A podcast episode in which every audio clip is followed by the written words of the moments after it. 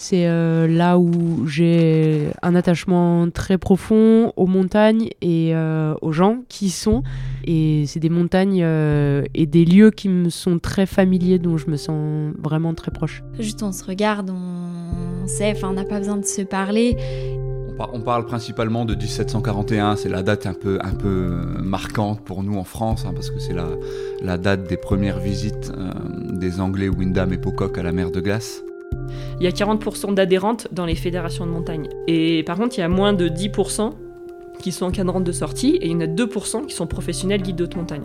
Donc on voit qu'il y a beaucoup de femmes en montagne, mais que plus on monte en altitude ou plus on monte dans la place de la euh, et moins elles sont là.